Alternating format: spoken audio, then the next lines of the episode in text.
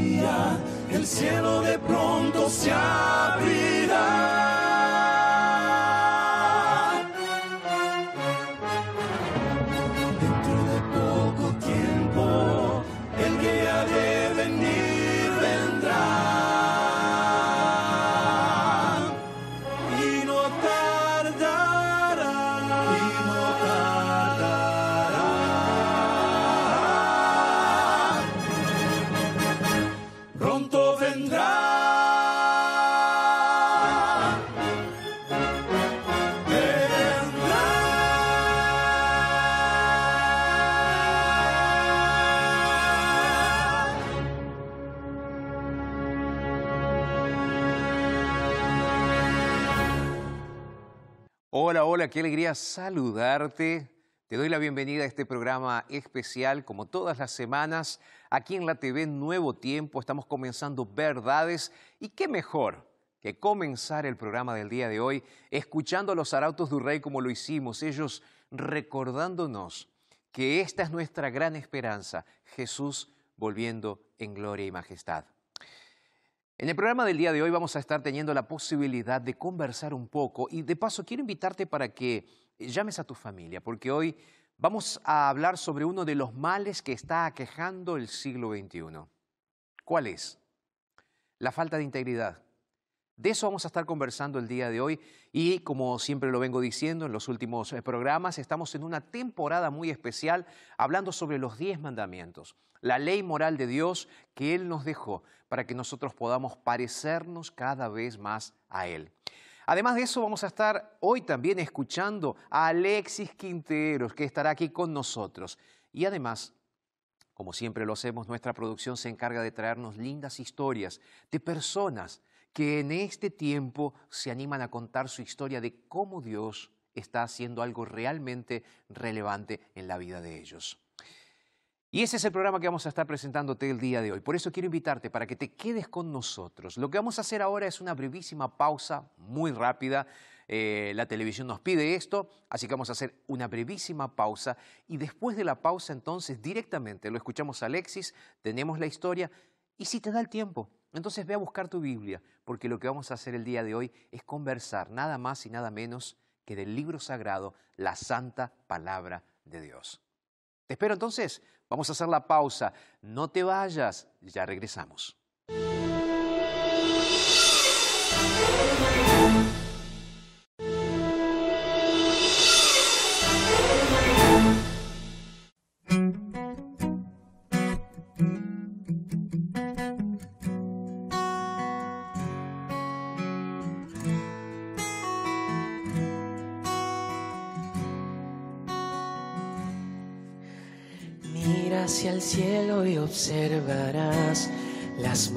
De mi Creador. Mira un instante a tu alrededor, nada es azar.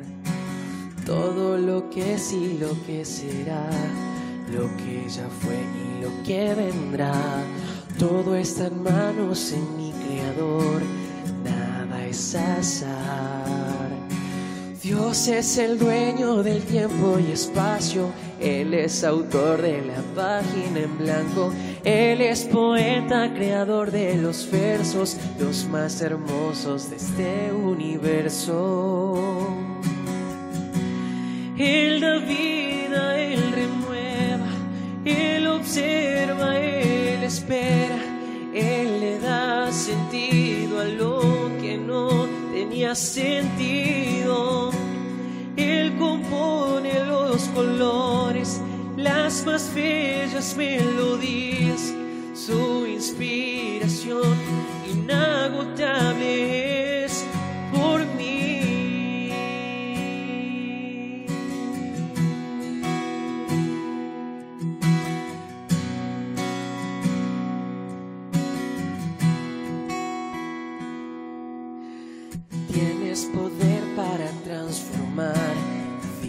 al borde de terminar.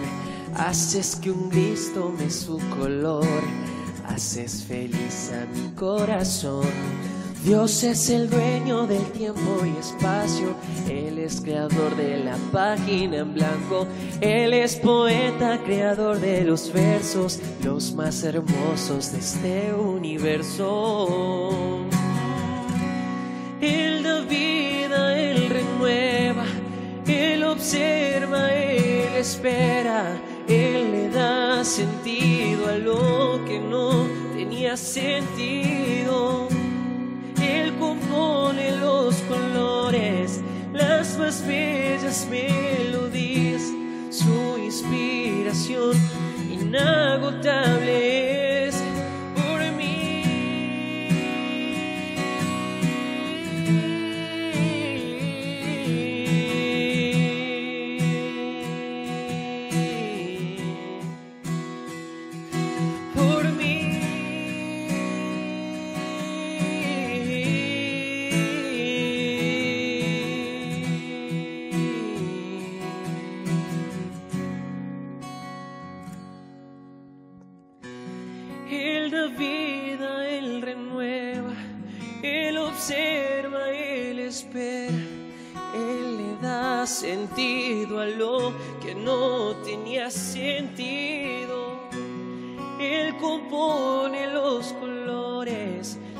más bellas melodías, su inspiración inagotable es por mí.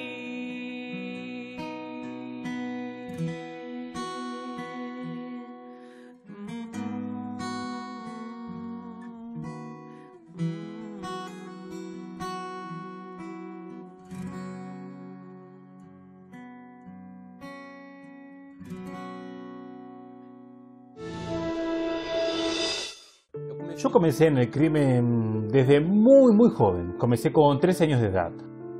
Yo salí de mi casa, de la casa de mi madre, y ya en esa época mi madre se había separado de mi padre, hubo un gran conflicto y ellos se separaron. Y yo vivía con mi madre y viví con ella unos seis meses. Y salí de mi casa, eh, me fui para la calle. Y no sé si fue coincidencia o no, pero ya estuve durmiendo en la calle también cuando era niño. 13 años y yo fui para la calle.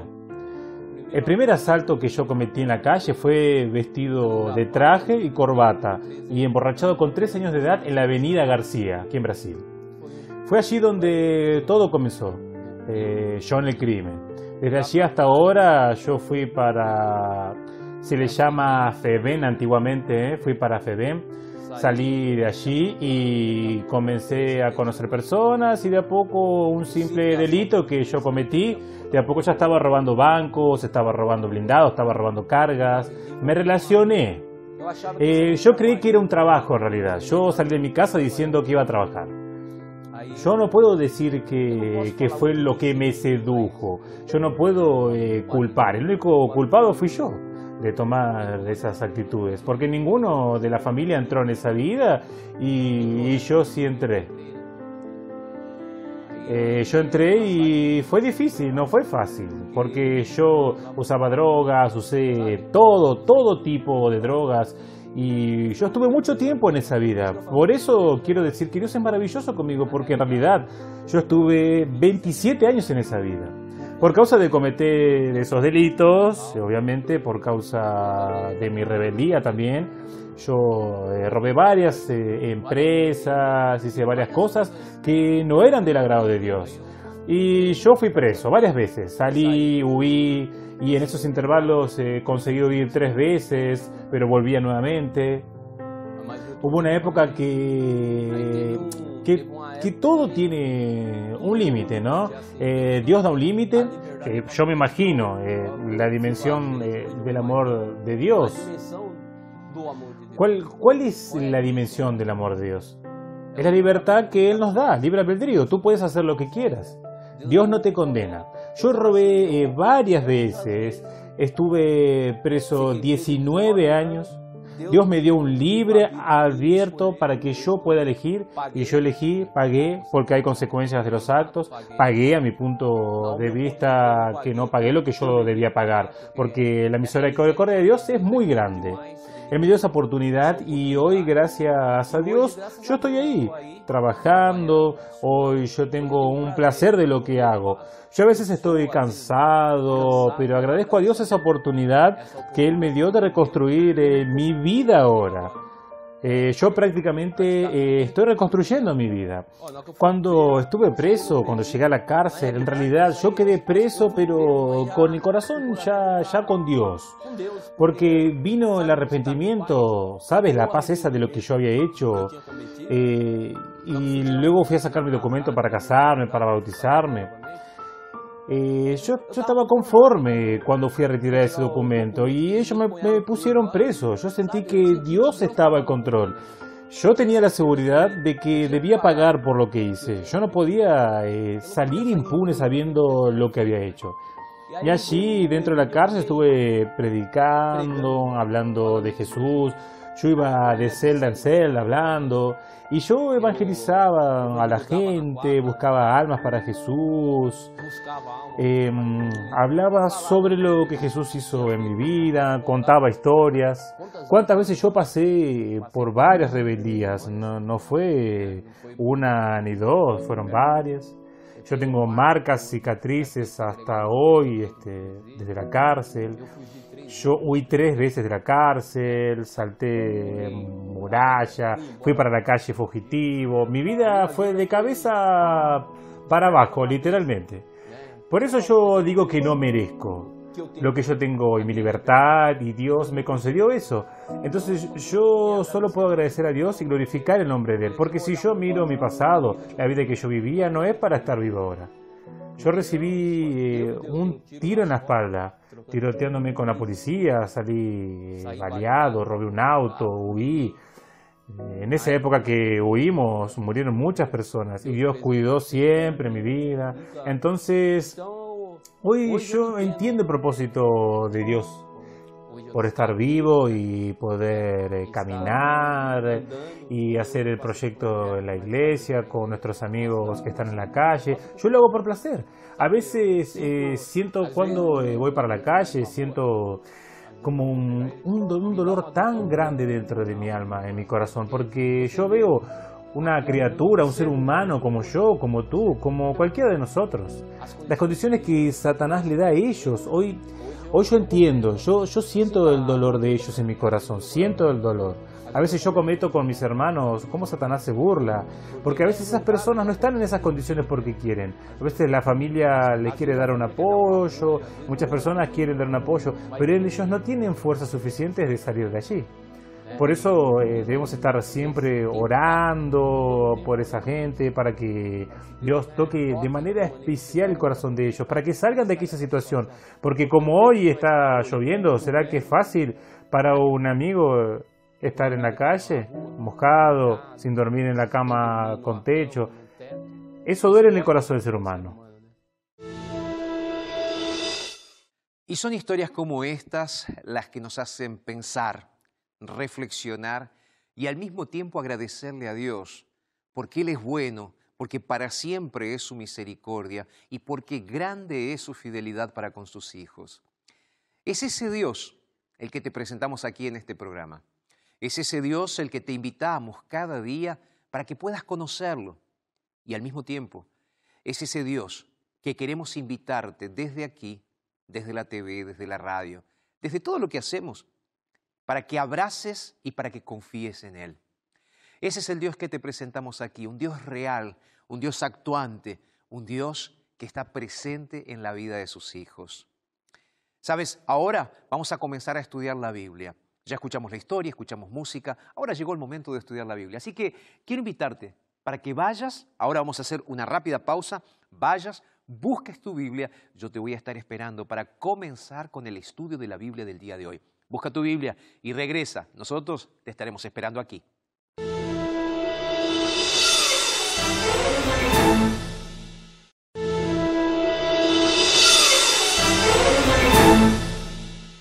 Ya estamos listos para comenzar entonces nuestro programa. Qué bueno que estás con nosotros y que buscaste tu Biblia para estudiar la Biblia junto con nosotros, porque de eso se trata este programa.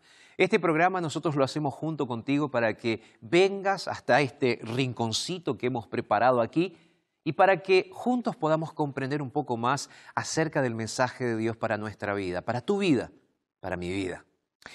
Y como siempre lo hago, tengo un regalo muy especial para ti. Se trata de nuestro curso bíblico Enseñanzas de Jesús. Es un curso bíblico que realmente va a cambiar tu vida. Y es un curso bíblico que puedes solicitarlo completamente gratuito. Pastor, ¿cómo hago para solicitar el curso? Muy fácil. Tú vas a escribirnos a nuestro WhatsApp, que es el más 55 12 98 114 60 está saliendo aquí ahora en la pantalla y entonces tú puedes escribirnos o mandarnos un audio si lo prefieres, no hay ningún problema, ¿ok? Tú escoges cuál es el mejor camino para solicitar el curso. Y hablando de elegir el mejor camino, tenemos un sitio también en Internet. ¿Cuál es el sitio, pastor? Dígamelo, dígamelo. Seguro estás ahí queriendo saber cuál es el sitio. La página en Internet es estudielabiblia.com. Tenemos varios cursos bíblicos que realmente van a transformar tu vida.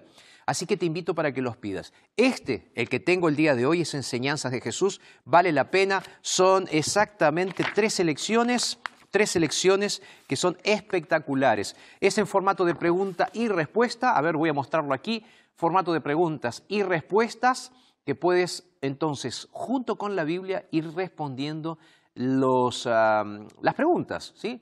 los cuestionarios que vas a estar entonces haciendo. Cuando terminas el curso bíblico, este es un detalle importante, cuando terminas el curso bíblico, te comunicas con nosotros y te vamos a estar enviando el certificado de este curso bíblico completamente gratuito.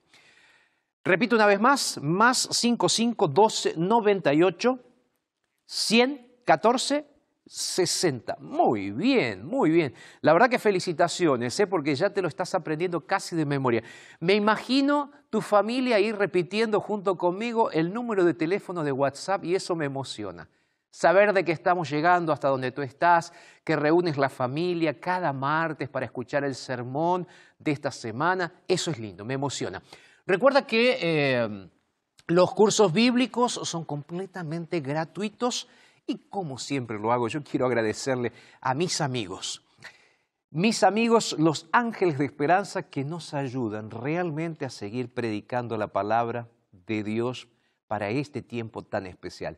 Un tiempo donde la Biblia necesita ser exaltada, un tiempo donde la Biblia tiene que ser el parámetro para una sociedad que está completamente en crisis y en caos. Y hablando de la Biblia, yo ya estoy aquí listo para comenzar el estudio de la palabra, pero antes de eso, como siempre lo hacemos, me gustaría que podamos hacer una oración. Siempre digo que para abrir la Biblia nosotros necesitamos alinear, equilibrar nuestra mente con la mente de Dios. Y de esa forma es más fácil comprender el mensaje de la palabra para nuestras vidas. Así que ahí donde estás, te invito para que inclines tu rostro y juntos podamos hacer una oración. Padre, muchas gracias por este momento especial que nos regalas en tu gran amor, para que podamos estudiar la palabra, comprender tu mensaje y escuchar tu voz, Señor. Es eso lo que queremos. Y hoy, Señor, vamos a seguir estudiando tus mandamientos. Y es por esa razón que en este momento, Señor, queremos que nos hables, porque sabemos que el tema de hoy es importantísimo. Entonces, Señor, úngenos con tu Santo Espíritu para entender y para hablar aquello que tú quieres. Oramos en el nombre poderoso de Jesús. Amén, Señor. Amén. Muy bien, estamos entonces ya en, esta, el tema número 11 de esta temporada, estudiando los 10 mandamientos. Y el mandamiento que quiero estudiar contigo el día de hoy se encuentra registrado en Éxodo. Me imagino que ya te los aprendiste de memoria los mandamientos. ¿Sí o no? ¿Sí? Buenísimo. Éxodo capítulo 20, versículo 15, son solo dos palabritas de este texto bíblico que dice así, no hurtarás. Este es el texto bíblico entonces que leemos hoy, Éxodo capítulo 20, versículo 15 el texto bíblico dice claramente, no hurtarás. ¿Sabes por qué elegí hablarte sobre este asunto? Simple. Yo creo que hoy más que nunca nosotros necesitamos parar para pensar en relación con los diez mandamientos y cómo los diez mandamientos realmente tienen que regir y al mismo tiempo corregir nuestra vida. Cuando digo regir es cuando tú aprendes los mandamientos tú entonces tienes una dirección clara. Tú tienes la posibilidad de seguir la voluntad de Dios. Ya lo he dicho en varios otros mensajes. Seguir la voluntad de Dios es seguir el camino del bien. Y la Biblia y los mandamientos son una luz que va iluminando nuestro andar, nuestro día a día, nuestra caminata espiritual, para que no tropecemos, para que no caigamos. Entonces, la Biblia nos ayuda para que nosotros podamos andar por el camino seguro. Ahora, además de eso, la Biblia también corrige nuestra caminata, corrige nuestra forma de vida. Yo quiero darte un consejo que ya lo di en otros programas. Intenta memorizar los diez mandamientos.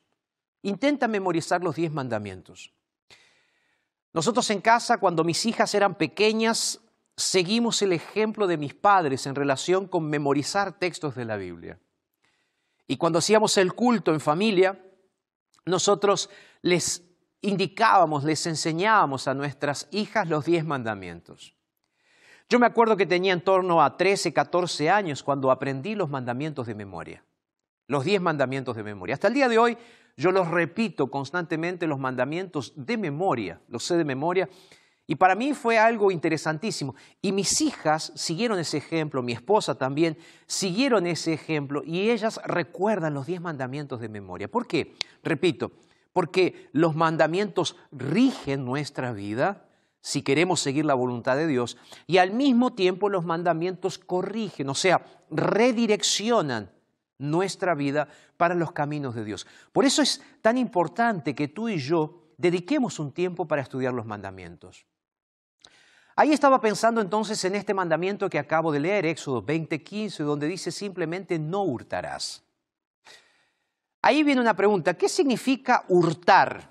De paso, es una palabra que se usa bastante en la jerga policial, en el vocabulario policial o en el vocabulario jurídico.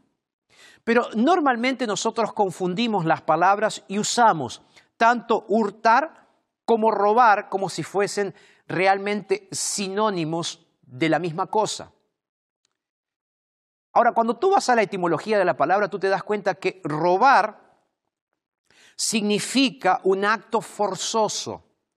Puede ser violento o no violento, pero es un acto forzado.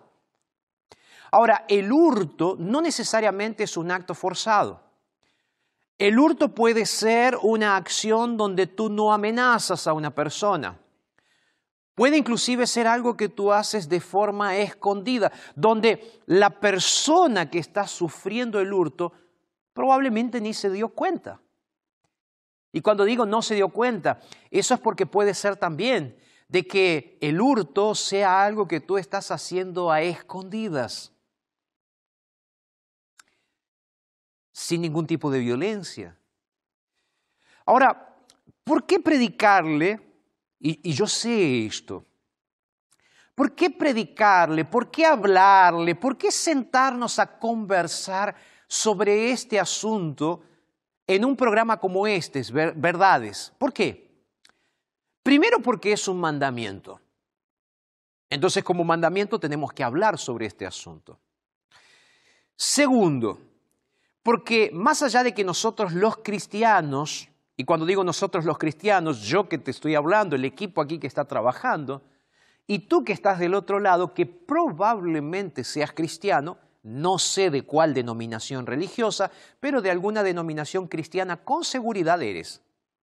Entonces, nosotros desde aquí, tú desde ahí, tú conoces, tú sabes que robar es pecado, ¿sí o no? Entonces, es difícil que yo vea a un cristiano siendo violento, es difícil, no digo que sea imposible, ¿ok? Es difícil, puede pasar, pero es más difícil ver a un cristiano que se dedica al robo a mano armada. Hace un tiempo atrás estaba leyendo la biografía de un famoso ladrón de bancos en los Estados Unidos llamado John Dillinger, o más o menos así el apellido. Dicen los historiadores que él comenzó a robar bancos en torno a 1930, en plena depresión económica. En los Estados Unidos la depresión económica, el gran caos económico comenzó en 1929. Sin embargo, los bancos sufrieron bastante y en esa época de caos financiero y económico, este hombre, John Dillinger, con un grupo de personas, comenzaron a robar bancos. Ahora, él tenía una filosofía de vida, más allá de que el robo de bancos, interesante, ¿no? Dije filosofía de vida. La filosofía de él era robar para quedarse con algo y ayudar a los pobres. Era tipo un Robin Hood moderno. Ahora, como parte también de su, filosofía, no solo de vida, sino de robo, él decía, nuestros robos son con, armas, pero no podemos matar a nadie, no debemos matar a nadie, a no ser los propios policías. Y es interesante que la biografía de este hombre dice que en 1934 él murió justamente porque había estado siendo buscado, uno de los ladrones más buscados de los Estados Unidos durante tres años y finalmente consiguieron arrestarlo. Él no era un hombre violento, pero ejercía el robo a mano armada, robaba bancos y lo que él quería es ayudar a otras personas. Es interesante cómo este hombre mezclaba un poco de algo bueno con algo malo y se transformó, repito, en uno de los hombres más buscados de los, de los, Estados Unidos en la década de 1930, entre 1930 y 1935. ¿Por qué te estoy mencionando esto? Porque yo estoy seguro, repito, que nadie quien, quien está viendo este programa en este momento tiene dudas en que ese tipo de robos es realmente algo que Dios no aprueba. Entonces, tú estás mirando este programa y tú dices, no, seguramente Dios no aprobó lo que hizo este hombre allí en los Estados Unidos, el hombre más buscado, ladrón de banco, por más que él estaba intentando ayudar a otras personas, distribuyendo dinero o haciendo lo que fuera. No, claro, claro, tú sabes eso. Pero alguna vez te pusiste a pensar en la profundidad del mandamiento bíblico cuando dice no hurtar? Repito, estamos hablando de una acción que puede ser hecha escondida, que no necesariamente tiene violencia, que no necesariamente la persona que está siendo hurtada sabe que lo que le está pasando, pero las consecuencias quedan. Y ahí entonces uno se pone a pensar en cuán, cuán fina es la línea divisoria entre lo que es de las otras personas y lo que es mío. ¿Podemos pensar juntos un poco más y profundizar en esto? ¿Qué te parece? ¿Será que le estoy hablando a un empresario en este momento? Que es cristiano, eres cristiano, pero tienes una empresa. Y en esa empresa entonces tú decides que hay una forma de ganar un poco más de recursos. Y entonces tú tomas la decisión y conversas con la gente de la tesorería, con la gente del área financiera, y entonces, sin querer queriendo, comienzas a sobrefacturar tus ventas. Quien estudia economía, quien estudia finanzas, sabe que esa es una forma también de o lavar recursos o evadir impuestos. Hablando en evadir impuestos, ¿no será que evadir impuestos también tiene que ver con robar o con hurtar?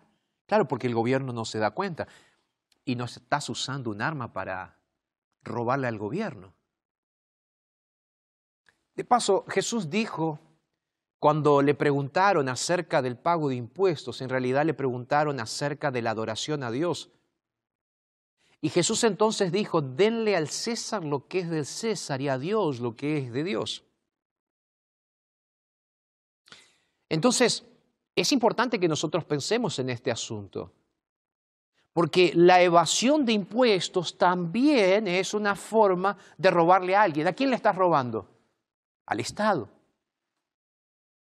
Estás robando al Estado algo que le corresponde al Estado. ¿Por qué? Porque hay leyes que dicen que tú tienes que pagar un porcentaje de lo que ganas, de lo que compras, de lo que vendes, tienes que pagárselo al impuesto en, al Estado en impuestos.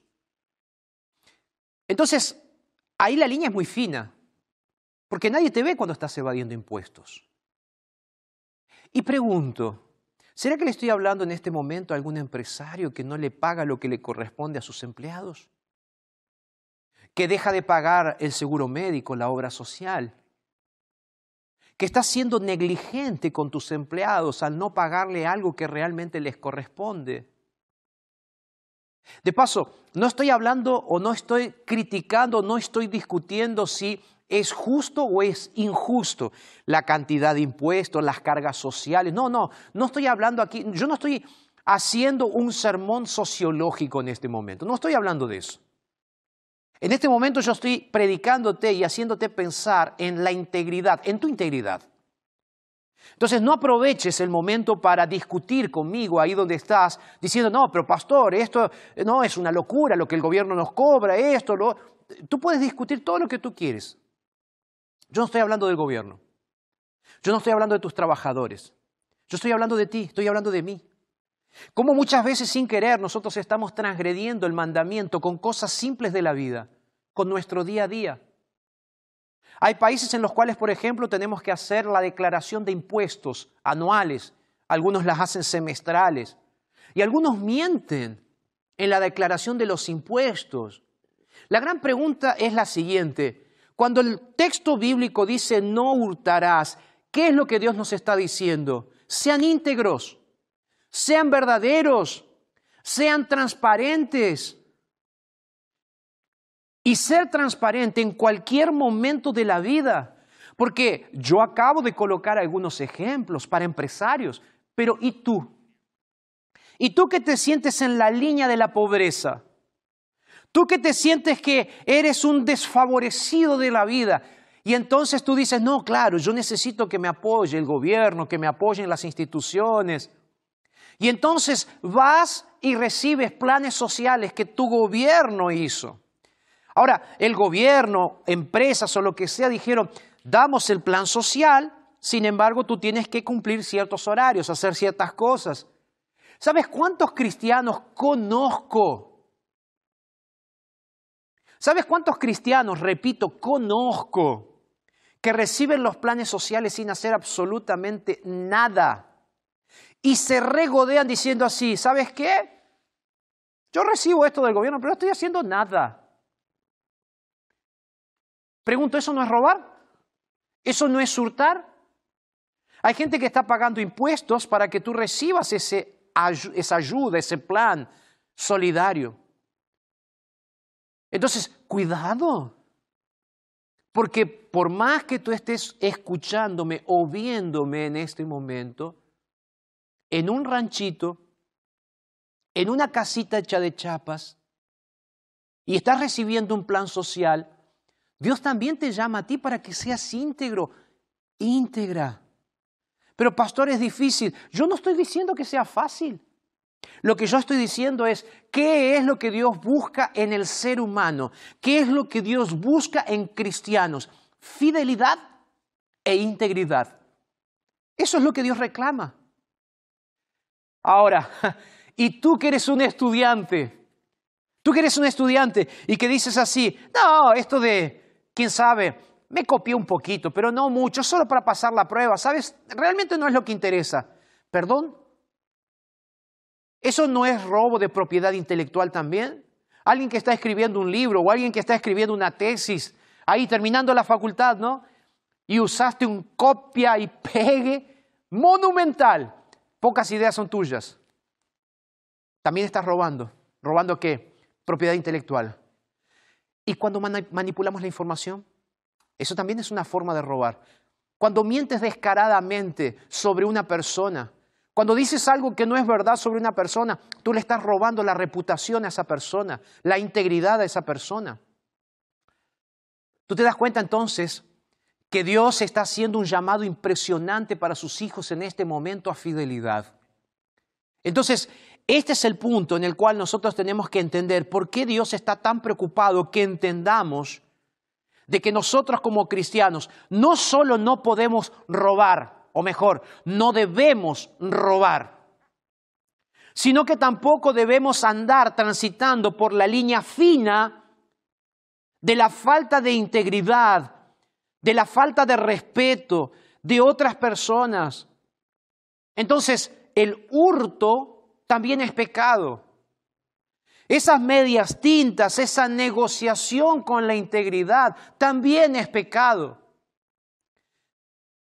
Y el gran llamado de Dios, y eso te lo vengo diciendo a lo largo de toda esta serie, el gran llamado de Dios es que nosotros tengamos el carácter de Cristo en nuestras vidas. No me voy a cansar de decirlo y necesito repetirlo. Yo no estoy predicando salvación por las obras.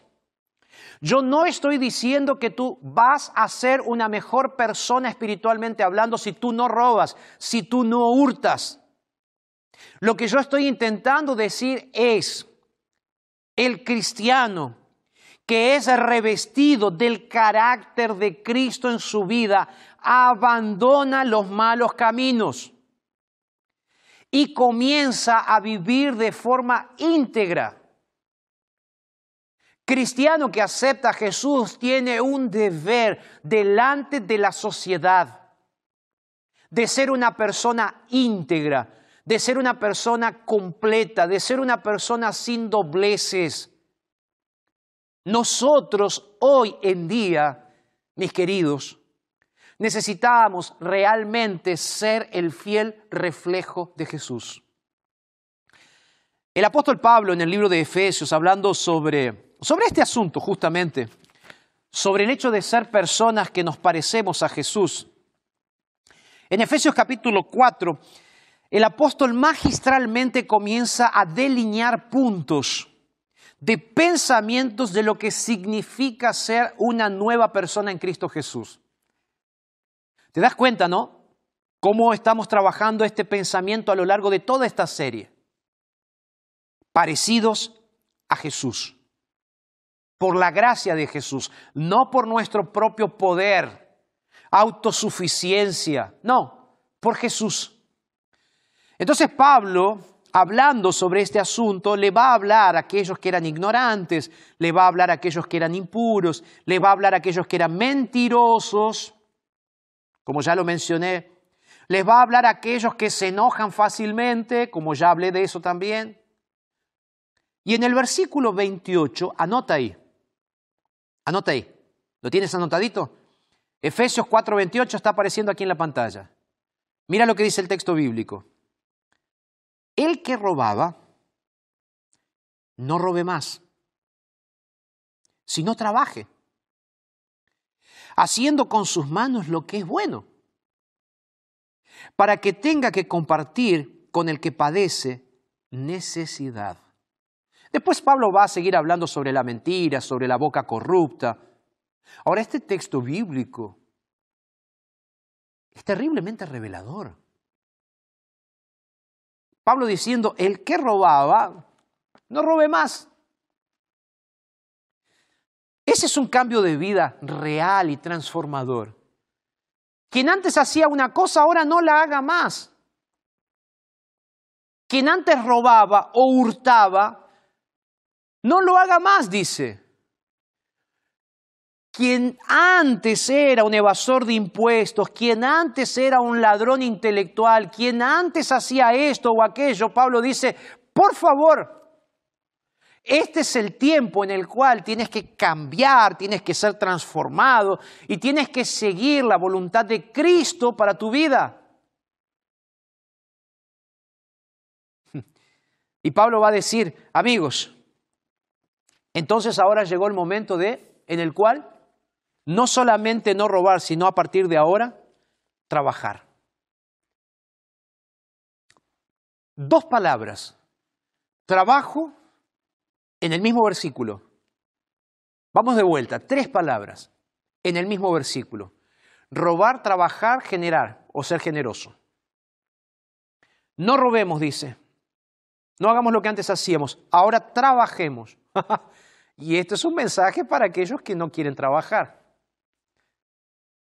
Mira, sabes, si hay algo que nosotros tenemos que entender, que el trabajo produce dignidad y el trabajo es el antídoto contra el robo y contra la impunidad. Y cuando nosotros trabajamos, nosotros tenemos verdadera dignidad. El trabajo dignifica al hombre, al ser humano. Ahí tú puedes estar diciendo, ok, pastor, pero yo no tengo trabajo, no porque no quiero, sino porque no me dan, porque no consigo, por la situación económica. Cuando estoy hablando de trabajo, no es solo lo que te genera una renta, lo que te genera un dinero. Estoy diciendo Trabajo es algo que te dignifica. Y tú puedes hacer algo que te dignifique sin necesidad de robar. Algo que te haga ser realmente íntegro, íntegra. Porque cuando tú trabajas, no solamente fortaleces tu integridad y tu intelecto, sino que fortaleces también tu generosidad. Porque cuando tú trabajas tienes recursos para ayudar a otros. Y eso es lo que el apóstol Pablo dice. No robes más, ahora trabaja para poder ayudar a otros. Pero pastor, antes cuando robaba, cuando hacía esto, lo otro, podía ayudar más. Ese tipo de ayuda no sirve. Porque lo que Dios está buscando en este momento son cristianos, personas realmente íntegras. ¿Será que en este momento le estoy hablando a un funcionario público? ¿Será que en este momento le estoy hablando a un intendente, a un diputado, a un senador? Y no sé, quién sabe, sería mucho de mi parte decir un presidente. Puede ser el presidente de un estado, de una compañía. Se puede ser íntegro aún estando en cargos públicos y se puede vivir sin hurtar y sin robar, también estando en cargos públicos. Hay una historia muy interesante en la Biblia que es la historia de Daniel. Daniel fue un deportado de los hijos de Judá que fue llevado a Babilonia como cautivo. En ese cautiverio, Daniel pasó por varios momentos. Uno de los momentos fue que trabajó al servicio del rey Nabucodonosor. Después fue funcionario del rey de Medo-Persia. Y hay un detalle muy interesante que se registra allí en la historia de Daniel, en el libro de Daniel, que dice que un día sus colegas él lideraba 120 sátrapas, él lideraba otros líderes que estaban trabajando con él. Pero había algo que Daniel tenía que las otras personas no tenían y que causó justamente un desconcierto y al mismo, al mismo tiempo un sentimiento negativo, que era la integridad de Daniel. Daniel no tuvo nada en su vida que hayan podido usar en contra de él. Él era una persona tan íntegra, pero tan íntegra, que cuando intentaron buscar una falta de pago de impuestos, una sobrefacturación, quién sabe, un robo, no encontraron absolutamente nada. ¿Por qué? Porque Daniel era íntegro. Cuando tú vas al libro de Proverbios, en el capítulo 10, versículo 9, de paso, todo el capítulo 10 es sensacional en relación con esto. Allí en Proverbios se nos dice, dice así, no lo voy a leer por una cuestión de tiempo simplemente, pero Proverbios capítulo 10, verso 9, está en la pantalla ahí, léelo en tu Biblia. Dice, el que camina en integridad anda confiado. Y el que pacientemente o paciente, dice el texto bíblico, en su camino, va a sufrir quebrantamiento. El que es íntegro es feliz. El que no hace las cosas de forma correcta, ese va a sufrir. Y sabes, cuando nosotros vamos leyendo la Biblia, constantemente encontramos diferentes mensajes. Ese de Proverbios para mí es sensacional. Pero en el libro de Eclesiastés capítulo 12, verso 14, la palabra nos dice así. Dios, Eclesiastés capítulo 12, verso 14, dice, Dios traerá toda obra a juicio, juntamente con toda cosa oculta, sea buena o sea mala. La integridad no se negocia. Y Daniel entendió eso. Un día, todas las cosas que tú haces ocultamente van a salir a la luz. El día está llegando.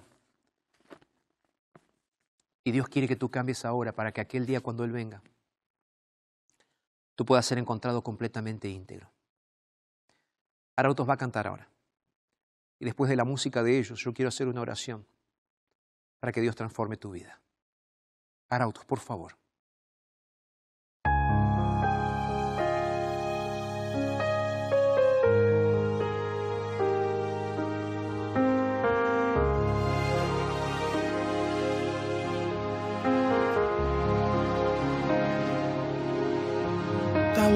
Vez toda tu fuerza se acabó. Tal vez tu gran dolor tan solo comenzó. Nadie conoce el mañana y nadie sabe qué vendrá. No sabemos si es tormento o huracán. La vida a veces nos sorprende con crueldad y nos enfrenta con la dura realidad. Pero una cosa te digo, digo en plena aflicción, cuando no soportes más desilusión.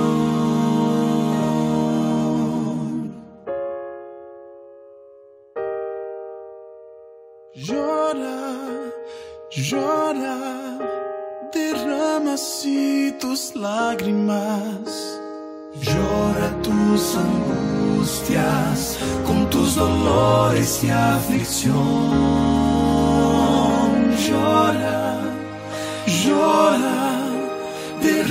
Así tus lágrimas, mas déjalas que caigan cuando te encuentres en brazos de Jesús.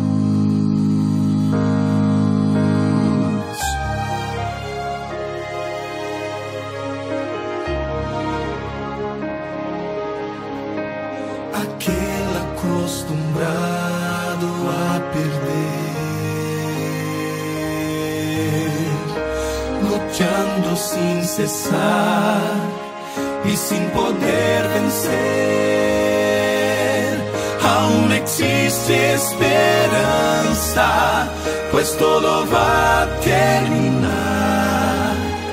Por la fe espera solo un poco más, pues un milagro pronto puede suceder para aquellos que lo pueden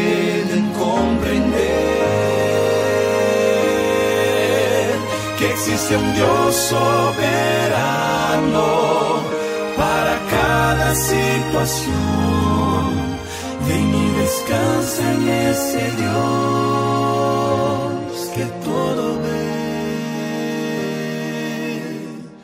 Llora, llora, derrama tus lágrimas, llora tus angustias con tus dolores y aflicción. Llora, llora, derrama así tus lágrimas, mas déjalas que caigan cuando te encuentres en brazos de Jesús.